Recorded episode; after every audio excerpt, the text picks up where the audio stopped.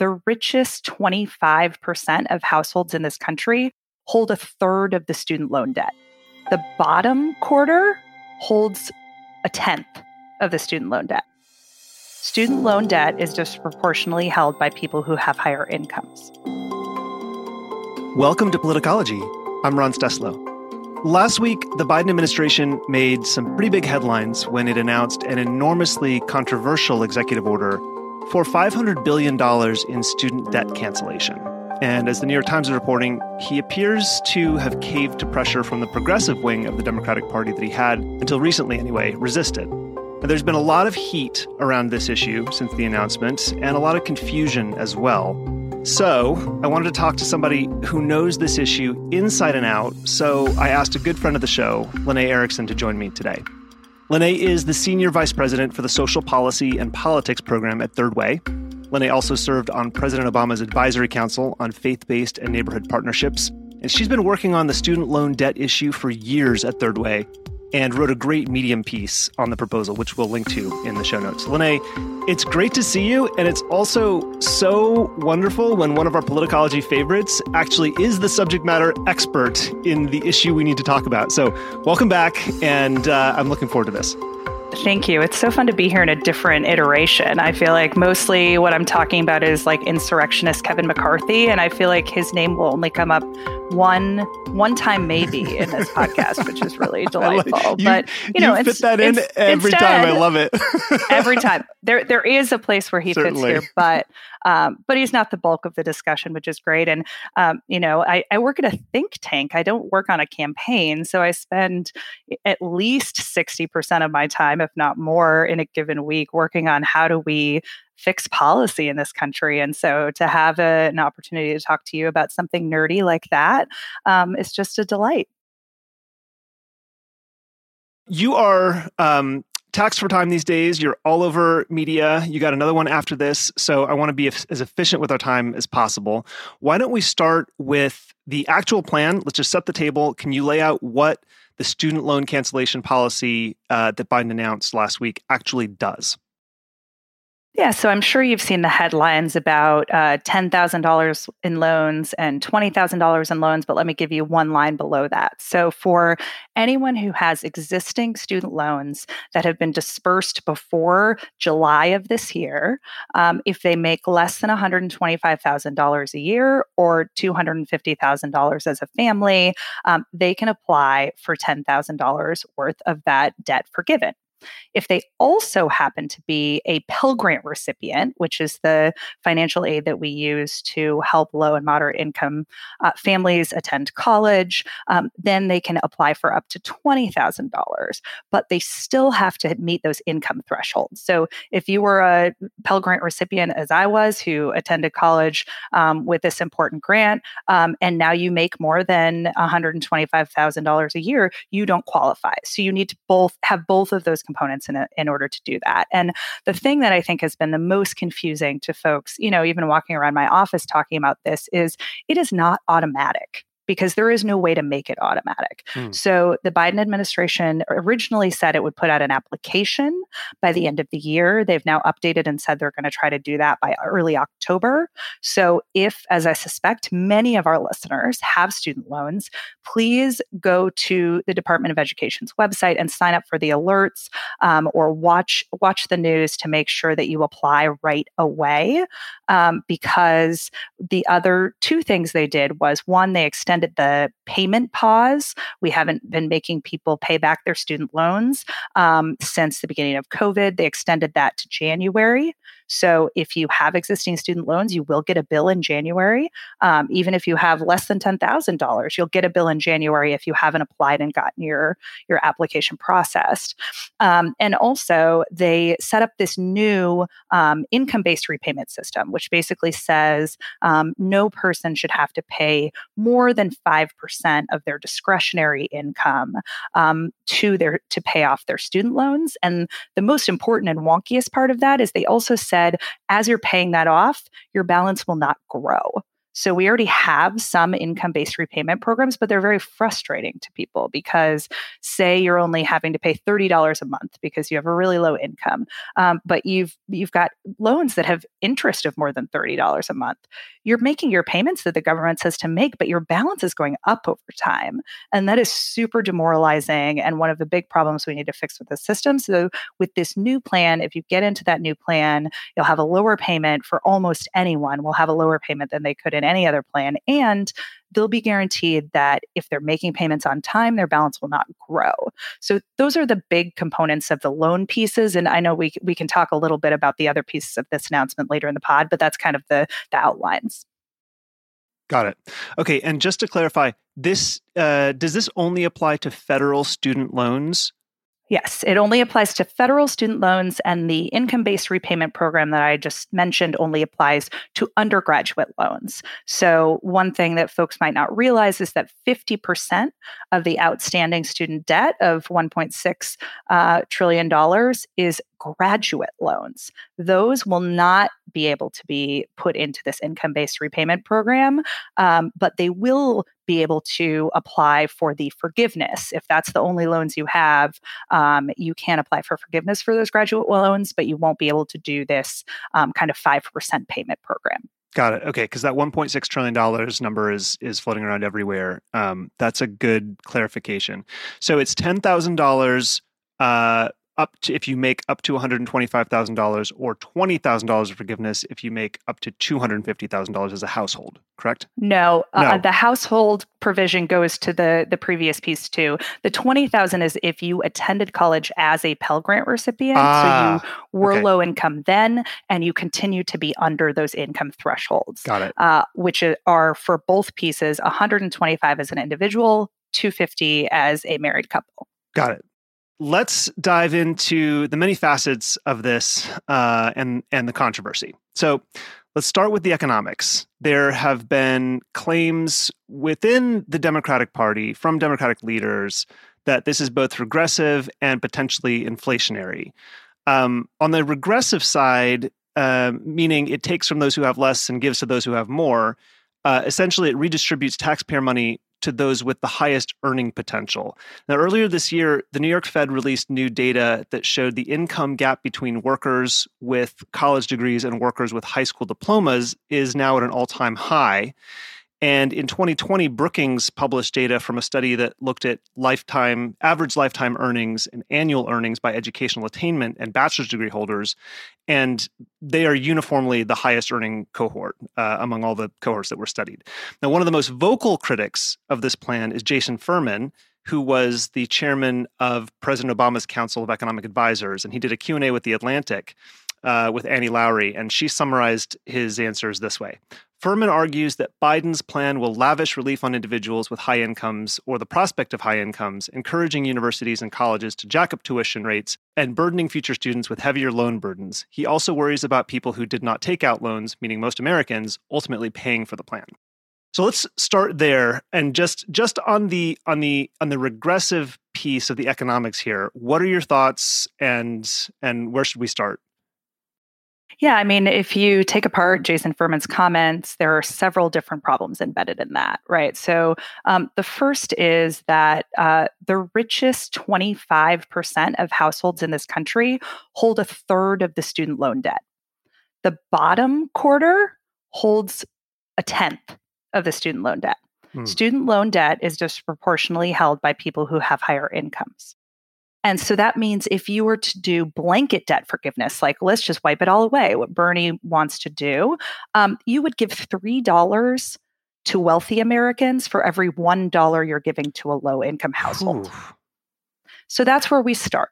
Now, the Biden administration recognizes that. And so they said, okay, we're going to put an income limit on it. So no one who makes above $125,000 a year as an individual or 250 as a married couple is going to get this. But that is exceptionally high in terms of it's a lot of money income threshold. It's a lot yeah. of money, and so what it ends up doing is covering. They they means tested it is what they call that, right? Which was, you know, uh, to be honest, was something the left hated. They said no means testing.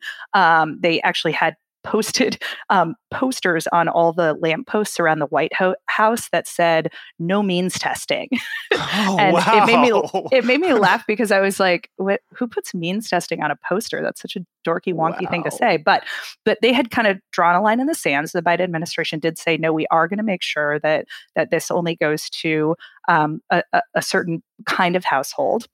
However, the way that they did it this generously means that 95% of borrowers are covered. So that's the sure, talking point i I've seen. Right.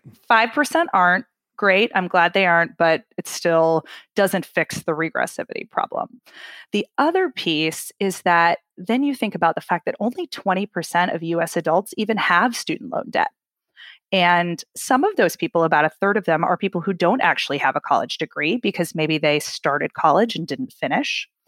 Those are people we should have special concern about because actually those are the people that are most at risk of defaulting on those loans because they took them out and then they didn't get the credential that allows them to make more money um, in in their career to pay it back. Um, but two thirds have a college degree. And as you noted, that is absolutely the quickest way to secure a path to economic mobility in this country. And so we're leaving a lot of people out who never went to college. And like I said, this only counts for people that, you know, had already had their loans dispersed before July of this year. So if you are a person who never attended college because you didn't feel like you could afford it, this doesn't help you.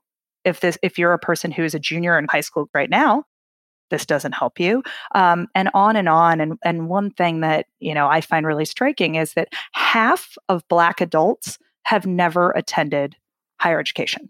Oh wow. And so we're we're leaving a lot of folks out who absolutely need help and quote unquote targeting this to a lot of folks that don't need help. That doesn't mean that everyone who's can apply for this doesn't need help. Some people do, but the Venn diagram isn't really drawn in a way that covers the people who do with the most money. Rather, it's kind of drawn in a haphazard way that catches some people that really do need help, some people that are just starting out their career that maybe are making $100,000 a year at 24.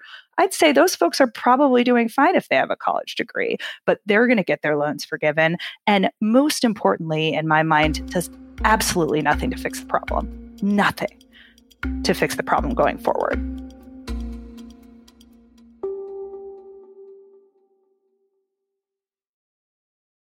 Yeah, and uh, by the end of this conversation, I would like to spend a few minutes on what would fix the problem and some and some really good policy proposals that that you've in particular been working on. Um, so I hope we can wrap there. Let's go to um, the inflationary claim. So um, CNBC released a poll last week, uh, found nearly six in 10 Americans are now worried that student loan forgiveness will make inflation worse. Um, inflation and the economy, as we all know, are two real top of mind issues for most Americans. The top issue still in the midterms. Uh, Jason Furman, who I mentioned earlier, uh, in that Q and A, said half a trillion dollars of gasoline on an inflationary fire that is already burning. Um, and this is what made me think the way he the way he described the the uh, the inflation piece was uh, like this one group is getting $500 billion and they're going to spend more. They're going to buy more housing. They're going to be better off. The problem is that the economy is already producing the most it possibly can. If anything, the Fed wants it to produce less, not more. And we just saw that the Fed is about to raise rates again. That was yesterday. Uh, what will happen is that they will spend more and it will drive up the price of houses and everything else. Due to that inflation, every household will end up spending $200 more a year on what they need.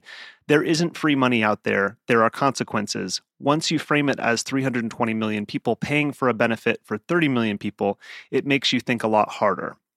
So, um, as we've talked about, uh, the Inflation Reduction Act cut $300 billion from the deficit over 10 years. Uh, and the White House and Democrats were right to celebrate that achievement. I was celebrating that achievement. Um, but in the first year of this cancellation, uh, they will wipe out that achievement and then some and add roughly $350 billion to the deficit. Uh, and and this, as we mentioned, this plan will cost half trillion dollars in total. Can you talk about what impact loan forgiveness could have on inflation? How you're thinking about that piece? Yeah, although I know uh, the White House has not been happy with most things I've said in the past week, but they would be happy for me to correct Jason Furman and say okay. for 43 million people would be eligible under okay. this policy, not 30. 30. Okay. So 43 million. I got to give facts where facts are due. Noted. So, Thank you. Um, yeah, you know, the Committee for Responsible Federal Budget, which has been doing the best analysis on this, says it's going to cost, um, you know, about $500 billion. And um, as you mentioned, that completely wipes away um, the uh, progress we had made um, on the deficit in um, in the uh, the Inflation Reduction Act and you know and so there there's the the inflationary pressure of just spending more money in general. And um, you know immediately uh, committee for responsible federal budget says this will add 15 to 27 basis points to inflation immediately. So for for me as a person that doesn't know what a basis point is i had to ask my econ team about that and they said it's basically uh, 0.15 to 0.27% to inflation just like right off the bat. Now that doesn't sound like a huge amount but it's also not great when we're like we just started to tick down or tick even as i know that you're going to correct me on that. We just started to tick even uh, so we should maybe keep heading in the right direction and this certainly if anything is going to um, you know wipe out whatever whatever um, savings we did get from the ira i think the the concern is that we're doing that and again, we're talking about a band aid solution that puts us back um, that if in you know if what we're worried about is 1.6 trillion dollars in student loan debt we're going to be back there again mm. in hmm. five years oh wow five years so we're taking this huge government spending giving it out and we have to do it again in five years are we going to do yeah. this every five years that sounds like a really bad idea to me so the the fact that we're really you know spending this huge outlay on something that does nothing to correct the system and really just dumps more money into a system that is hugely broken. Again, not the borrower's fault, but the system is broken. And now we're just writing it another blank check and it's going to solve none of that moving forward. So what we've set up is essentially that we have to spend, you know, a, a half a trillion dollars a year every five years wiping out student loan debt. Yeah, that leads to the second, the next thing I wanted to talk about, which is the consequences for the cost of college. Because as much has been said, and you have said this, that we haven't addressed the underlying problem here. How did we get to this? How do we actually need to reform the higher education system and the financing of higher education so that we don't end up in this position? Um, Furman again says there's the expectation that debt relief will happen again that will lead to shifts in the college financing system toward loans and away from grants. It will also raise college tuition as colleges move to capture some of this spending. Our goal should be getting more people into college. It is not obvious that Biden's plan helps with that goal. It might even hurt that goal. So, can you talk about um, the consequences? What what you think this will do to the way colleges and universities uh, offer financing for tuition, what you think that will do to, to, to, the, to the financial system around higher education.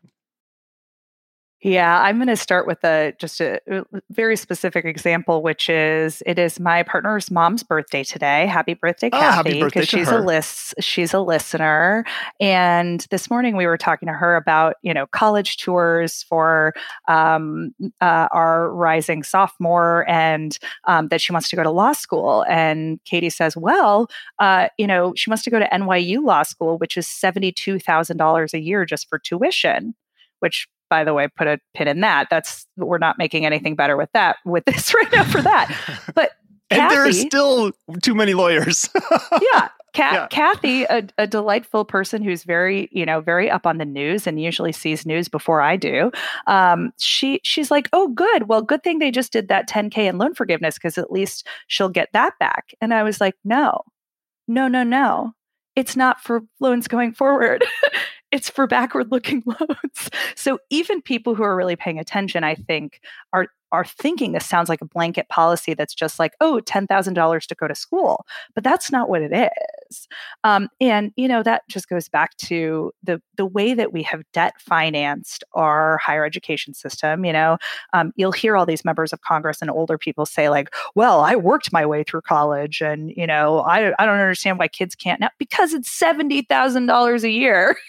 like it's not $200 a credit or whatever it was when you were um, in college and so i think that's that's a very disingenuous argument but it also um, you know it, it, it's because of the fact that um, our pell grant has basically remained the same size and this is the number one way that we help support low and moderate income um, students to be able to have access to college. It used to pay for 80% of the cost of attendance. It now pays for less than 30% which means that people need to keep taking out more and more and more loans and have less of that kind of um, upfront grant money to support it. Then you add the fact that states have disinvested because through most states have a um, a provision that says you have to balance your budget every year. So through the um, recessionary times in 2008 through 2010, they couldn't cut how they paid for healthcare. They couldn't cut, you know, their their how they paid for roads, there were things that were just non fungible. And so they just kept cutting higher ed. So the states have disinvested, the Pell Grant doesn't pay for what it used to, and the prices are rising in a huge way. And part of that is because we continue to spend billions of lo- uh, billions in loans and grants a year, like 130 billion dollars of taxpayer money, without asking anything from these schools. We don't ask them to not raise tuition. We don't ask them to you know, tell us how many students actually graduate. We don't ask them to make sure the students can pay back their student loans. We don't ask them, can most of the people that you enroll six years later make more than the typical high school graduate in their area? We ask nothing of them. And then on the graduate side, we let unlimited borrowing happen. So, as I said, 50% of student loans are, are graduate student loans. That's because you can literally take out the whatever you want whatever you need. for for grad yeah. schools and so the the grad schools keep hiking their rates because they're like great they can pay for it with loans and so you add that all together you've just created this dynamic where of course we're in this situation right? There's there's no other way that um, that institutions were going to act if they, we just keep shoveling money at them and we keep telling students they can take out as much as the schools want them to. That's that's where you end up in this kind of a mess. Okay, so the consequences here could be pretty bad if the higher education system sees this and takes away the message that, well, there will be more debt relief in the future, so we can keep doing what we're doing and then some, basically. That's right. Okay. Now, let me say, I, I will say that the administration also is very aware of this, right? They're very aware that there are predatory colleges. They've canceled um, about 32 billion in loans at my last count that might be higher now um, for people who have been actively defrauded like their college lied to them defrauded them and we've hey, Trump University started, grads in there, but anyway. Yeah, right. Actually, it, technically, and I will only say this because our listeners would know the difference. Trump University was never accredited, so it right. doesn't. It never got federal student loans. Oh, he just took the, the, money straight away. okay. That's right. But given that they're given how shoddy our accreditation system is, it absolutely could have been accredited. he just did not actually fill out the paperwork to make that happen, thank God.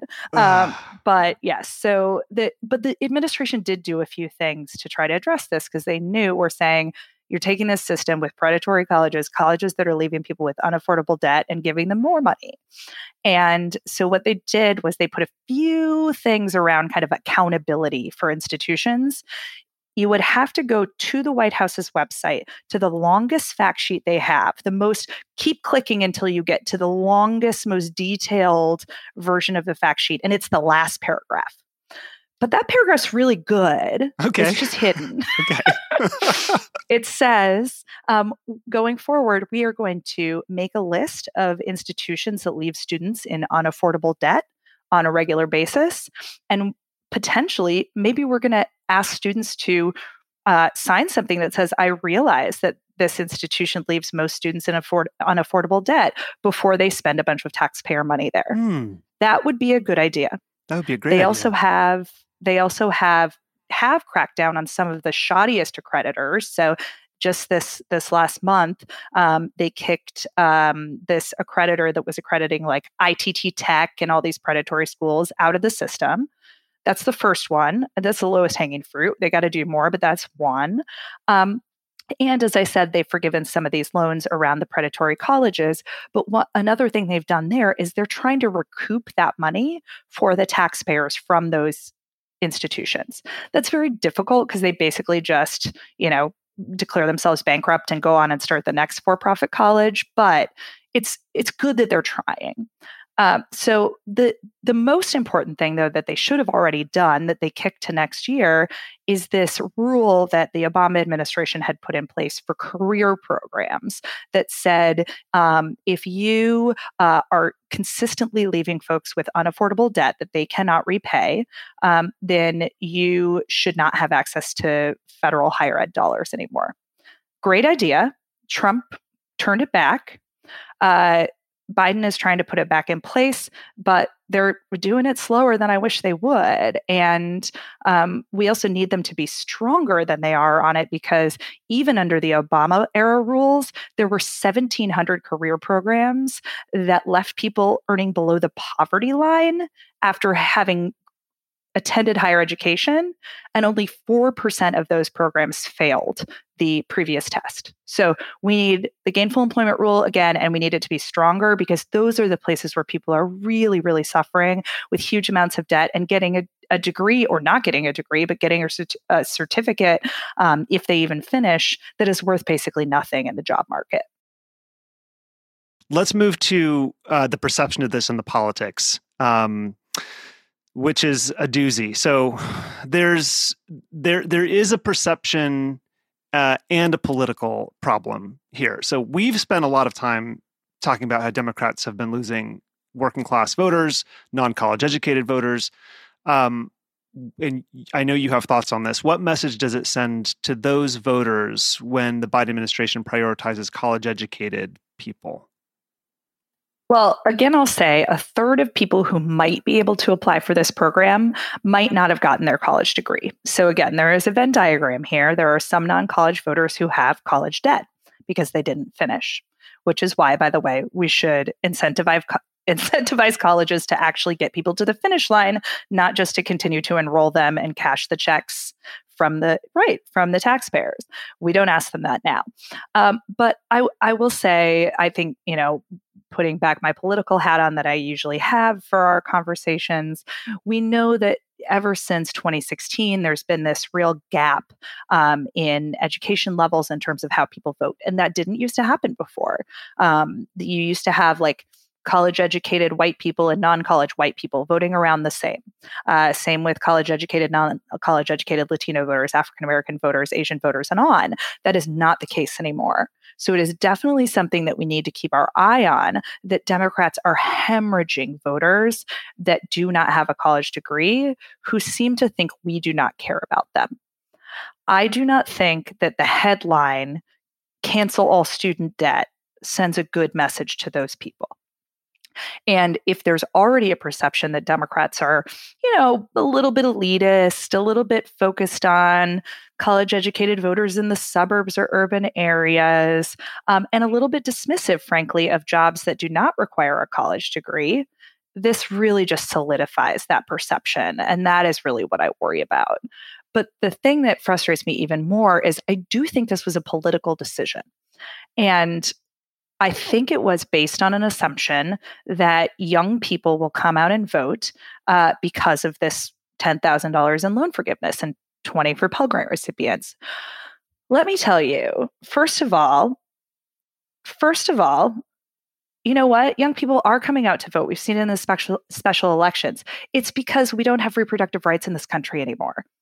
They're already coming out to vote. This was addressing a problem that no longer exists. It existed 60 days ago, but it does not exist now. Secondly, it reminds me of our assumption that, oh, hey, if we support immigration reform, all Latino voters will come out and vote for Democrats. This is not young voters' number one issue in the slightest. the Harvard uh, Institute of Politics does what is, you know, always seen as the preeminent poll of young people in this country. And when you ask them what their priority is, number one, the economy. Hmm. Imagine that. Same as everybody oh, else. biggest part, biggest part of the economy, if you break that down, inflation. Huh, that's interesting. You know how many people said student debt? 1%. 1% oh, wow. said student debt. And so you look at that and then you ask them directly, and they had, you know, 38% of voters, I think they do 18 to 29 year olds, um, 38% said cancel all student debt.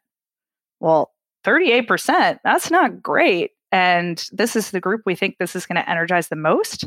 Again, half of black adults in this country never went to higher education. So I just really think we're we're again making an assumption that a generation is a monolith and then we're saying, "Oh, I know what you care about more than what you say you care about." And that's very frustrating to me. So I do not think that the political upside that folks are assuming is going to come and I think there are huge political risks for Democrats as well there's one other piece of the of the of, of the politics problem um, for me, which leads to our our procedural and legal problem here. But um, th- this is the part that really started to get under my skin about the messaging that the White House was putting out because it they they started making some really bad faith comparisons to the Paycheck Protection Program, and I want to articulate what I mean by that. So the White House used its official Twitter account uh, to essentially troll people who were critical of this executive action um, by calling out members of Congress who had Paycheck Protection Program PPP loans forgiven. And in the first place, the Paycheck Protection Program was an act of Congress, and it was part of the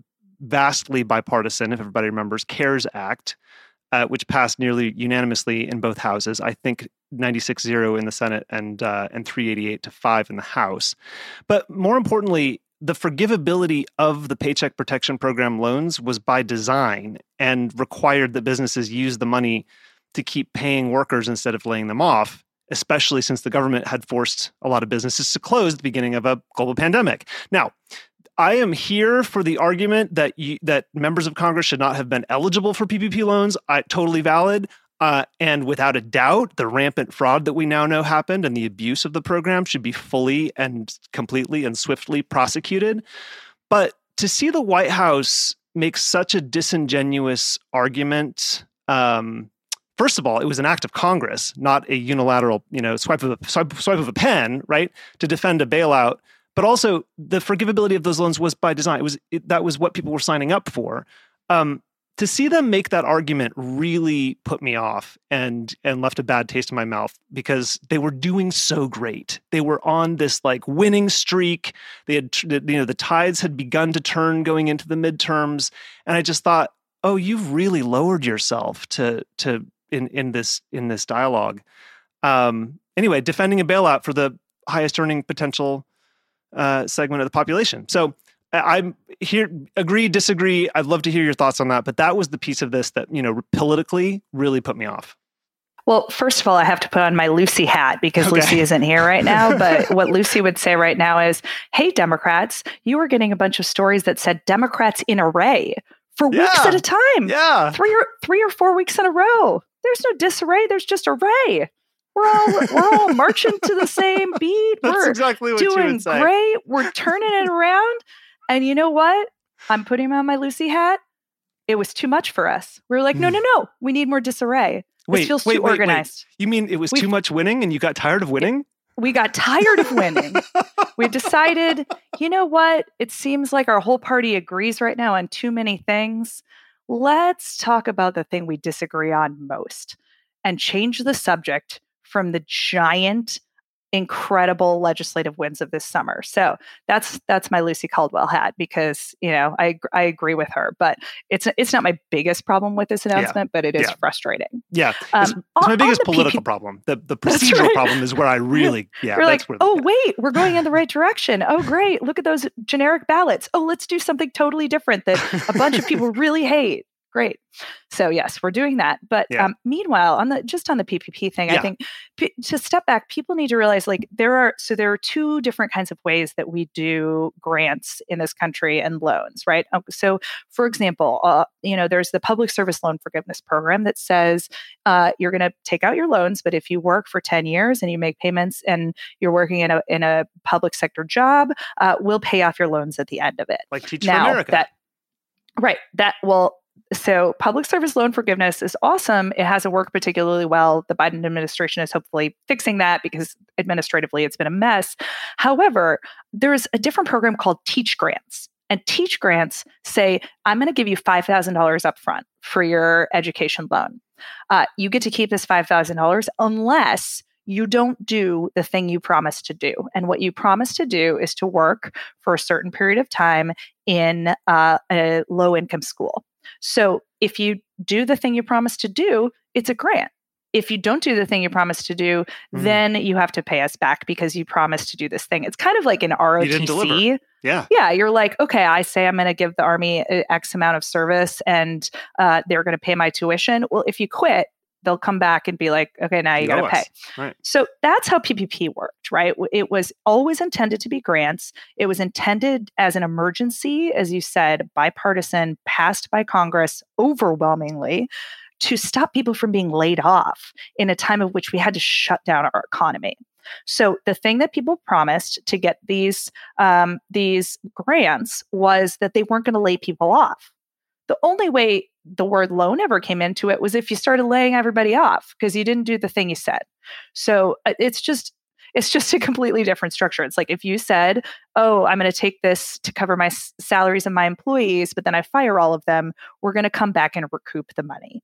That is how PPP worked. So it's a very different kind of situation. But I think it just, you know, raises the fact that that the Biden administration knows that this is legally dubious. They know that. And you know how I know that they know? How? Because Because Nancy Pelosi knows it. well, that's right. We'll there get to that. already been well, no, but there had already been all these people, including, you know, the top counsel in the Obama administration, Harvard law professors, Speaker Nancy Pelosi, who said the president cannot wipe away student loans with a stroke of a pen. Mhm. I was among those people, but you know, also Nancy Pelosi, Harvard Harvard lawyers, and the top counsel in the Obama administration. The Biden administration said that they were going to do a legal analysis. Um, and that's what they've been saying to kick the can for you know 18 months. They're like, oh, we're looking into it. We're looking into it.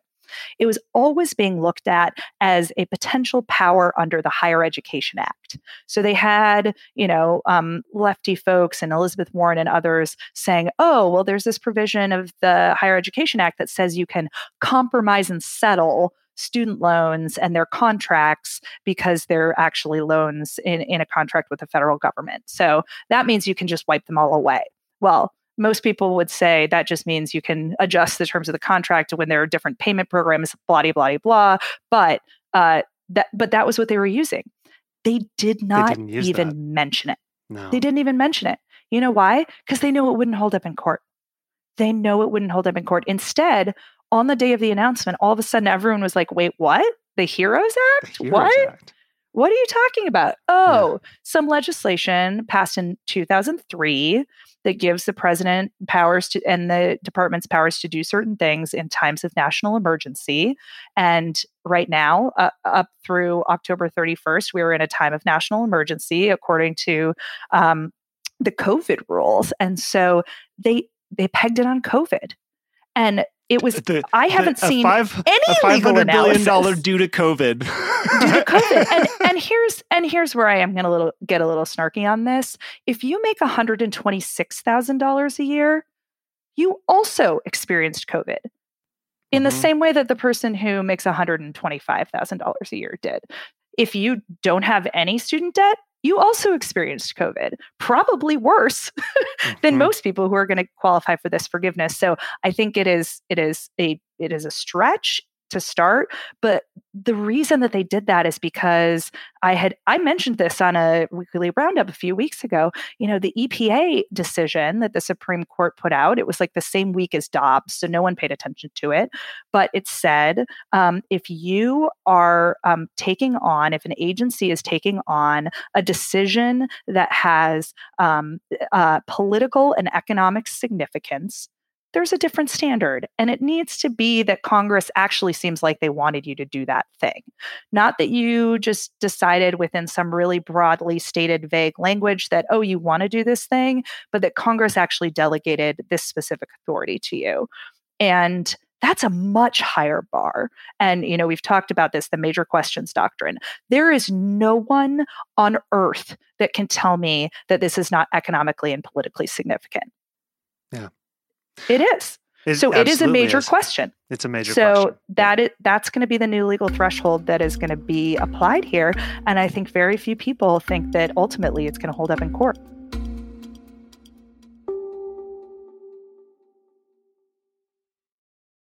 Yeah, so let's get at that briefly. Uh, and by the way, here's here's uh, what Nancy Pelosi. Here's a full quote Nancy Pelosi at that official press conference in July 2021. She said, "quote People think that the president of the United States has the power for debt forgiveness. He does not. He can postpone, he can delay, but he does not have that power. That has to be an act of Congress. The president can't do it. So that's not even a discussion. No, not everybody realizes that." End quote. Now, um, so either either either Nancy Pelosi knows something the White House doesn't know, or this is a much more cynical move, and they're they're you know is there a possibility?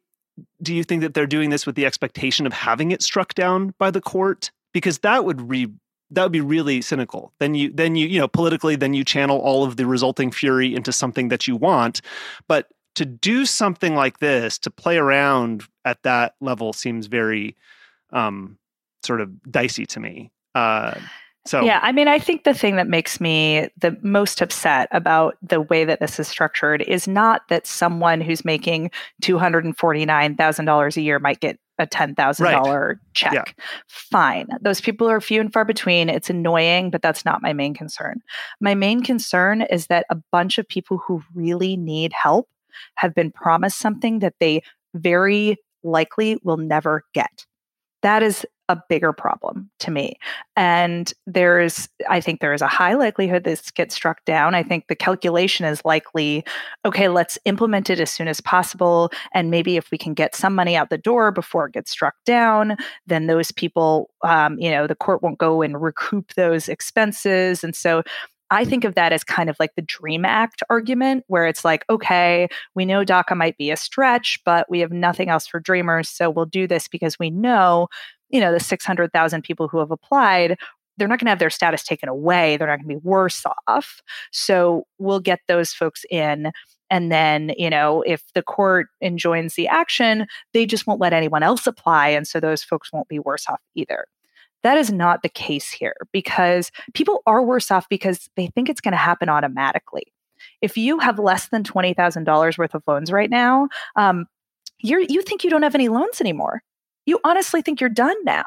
And that is just not the case. And I really worry that they have not put in place the, the structures that are needed to implement this quickly and effectively and do so in a way that is accessible to the people that really need it not just the people that spend you know their entire day refreshing the department of education's website to try to figure out what day the application is released. And i'll tell you it doesn't look good in that the department of education's website crashed on the day of the announcement just from people trying to sign up for the emails so this is a lot, a lot more difficult to carry out than the bumper sticker makes it sound. And, you know, one of the things that the Biden administration kept touting is, well, if everyone who is eligible applies and gets approved, uh, we will, uh, 90% of the forgiveness will go to people that make $75,000 a year or less. That would be great. That is a lot of ifs if if we look at public student loan forgiveness right now, it's like 4% of people are getting a approved. And it's not the people that really need the help the most likely. I mean, again, some of them are, but it makes it harder. So the harder and harder you make this process and the more it gets held up in court, the fewer people who are really in dire straits are going to be able to take advantage of it. And the higher and higher the relief number to the folks that can hire their lawyers to go fight about it goes. Um, and and that is really fundamentally unfair and and really upsetting.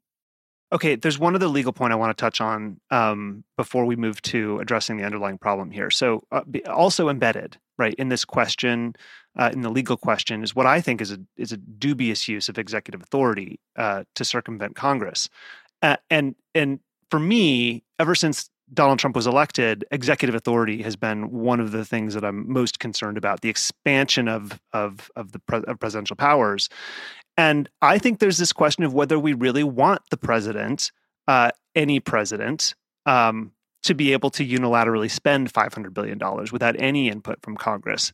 Um, Ian Ian Bassin or Basin, I'm not sure how you say his name. Uh, he was an attorney in the Obama White House, and he now runs Protect Democracy. Said, uh, "quote If Biden can use emergency powers to get around Congress, so can a president with autocratic ambitions."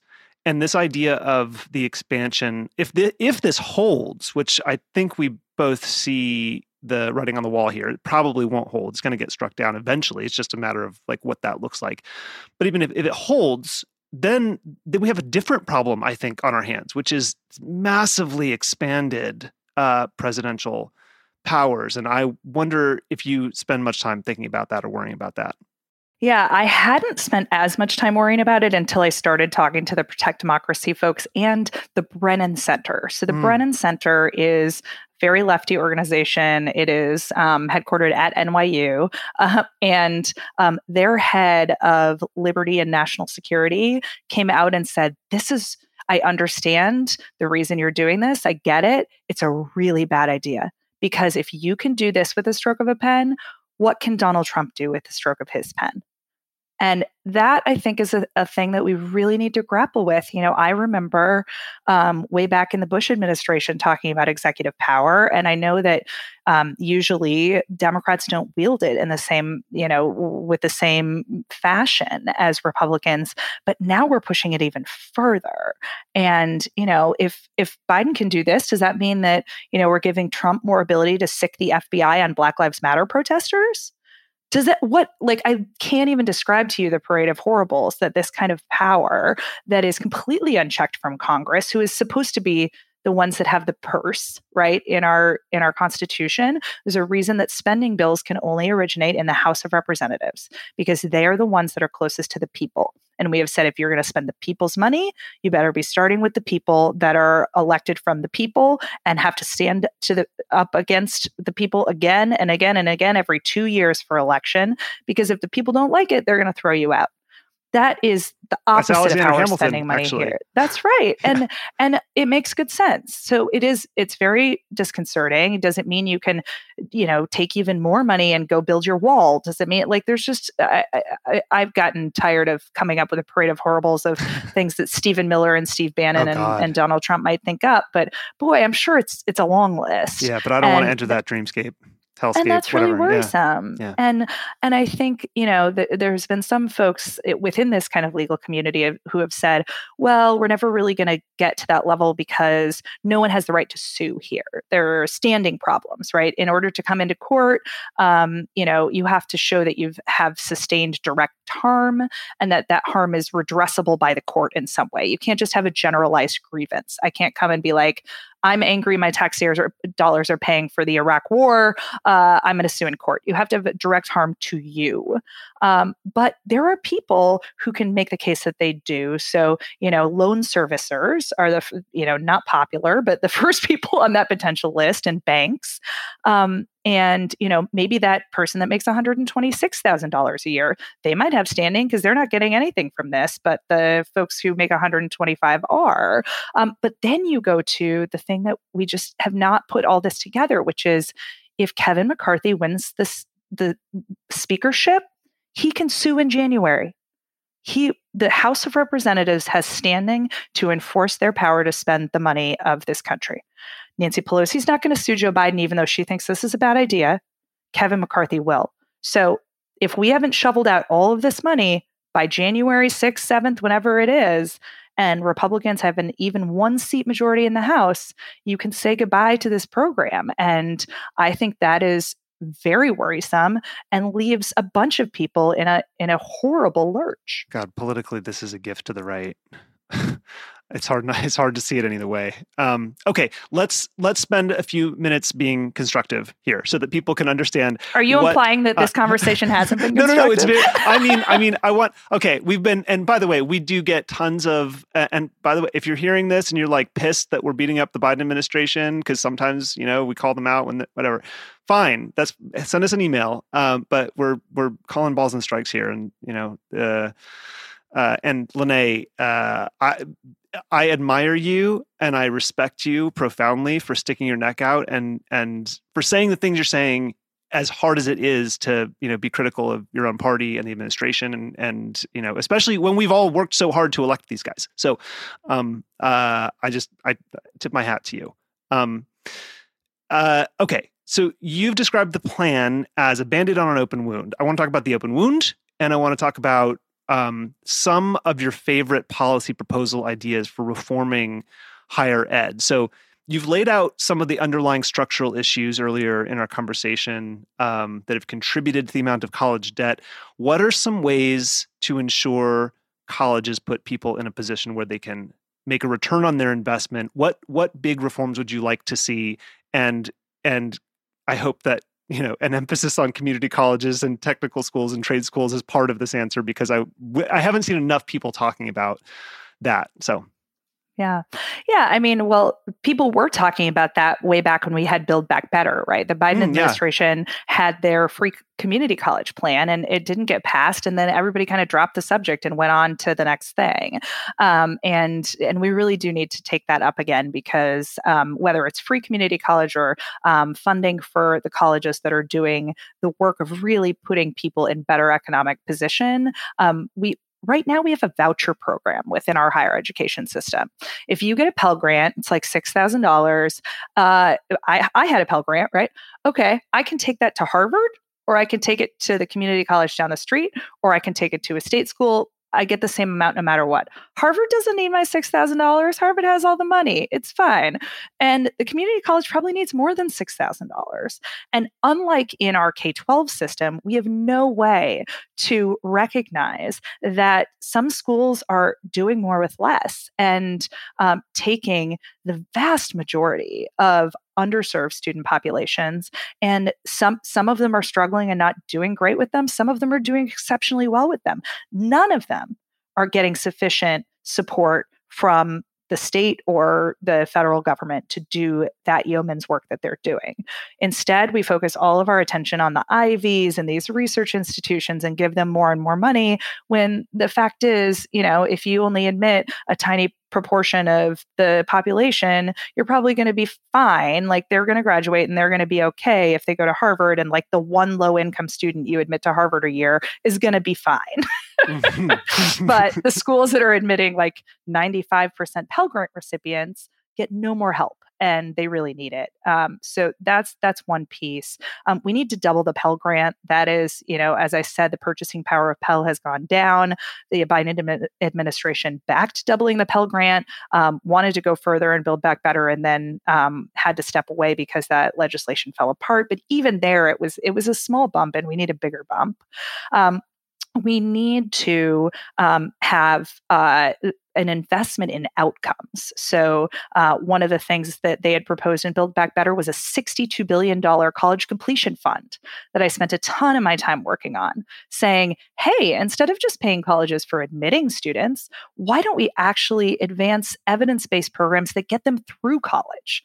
Oh, and. There are so yes. many good ideas to do this, and people are doing it. CUNY ASAP, uh, the City University of New York, um, has this program ASAP where they doubled their graduation rate. Uh, they doubled it We need to wow. be investing in those kinds of things instead of just saying wander around, buyer beware, take your voucher to wherever you want. Um, and that's that's another piece. And then as um, you know, as I said, fixing the servicing program and like the loan servicers are horribly broken. We're letting people's balances grow. Um, the PSLF program has been completely shoddily implemented. We need to fix those PSLF? things so that when people, oh, sorry, the pub, public student loan forgiveness program okay. I had mentioned earlier, oh, right. um, that uh, you know has been really horribly broken. We need to fix those things because when we promise people, if you work for ten years in public service loan in in public service, you're going to get your loan forgiven. They should get their loan forgiven that that's the promise we made. So we need to do that. Um, but just overarching, I think you hit the nail on the head, which is we need to look at the outcomes that these institutions are providing. And if they are leaving most of their students uh, making less than a high school graduate, not completing the degree at all, uh, not able to pay back their debt, if most students come out worse than they would have been if they never enrolled, we should not be sending taxpayer dollars to that institution. Last year, $3.6 billion of our money, Ron, you're in my money, went to places that left 75% of their students without a credential. Oh Those God. are not places we should continue to fund. And we have to have a broader conversation about how taxpayers and students can make sure that when we are investing our money in an institution, that we are getting what we paid for, because right now we're really not.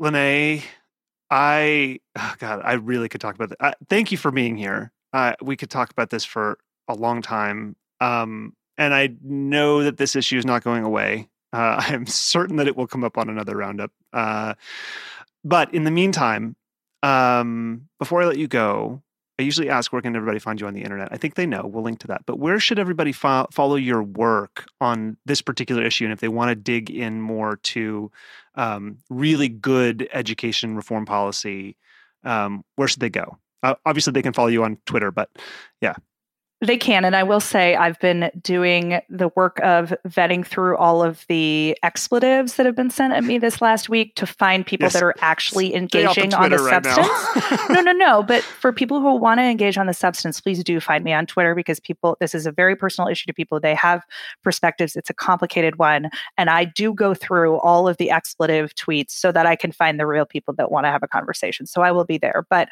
um, but also, you know, go to Third Way's website. We have a fantastic fantastic education team that's been working with me.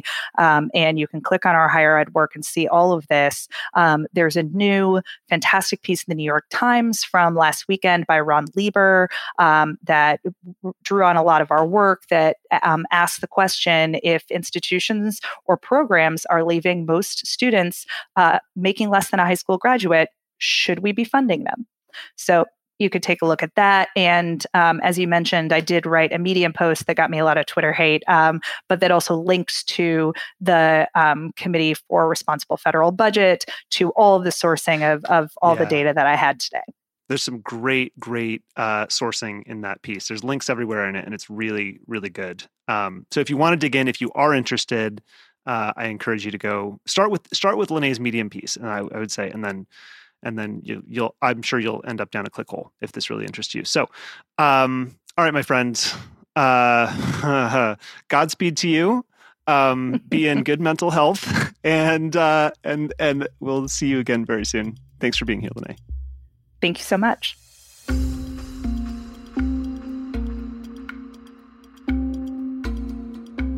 Thank you to everyone at home and on the go for listening.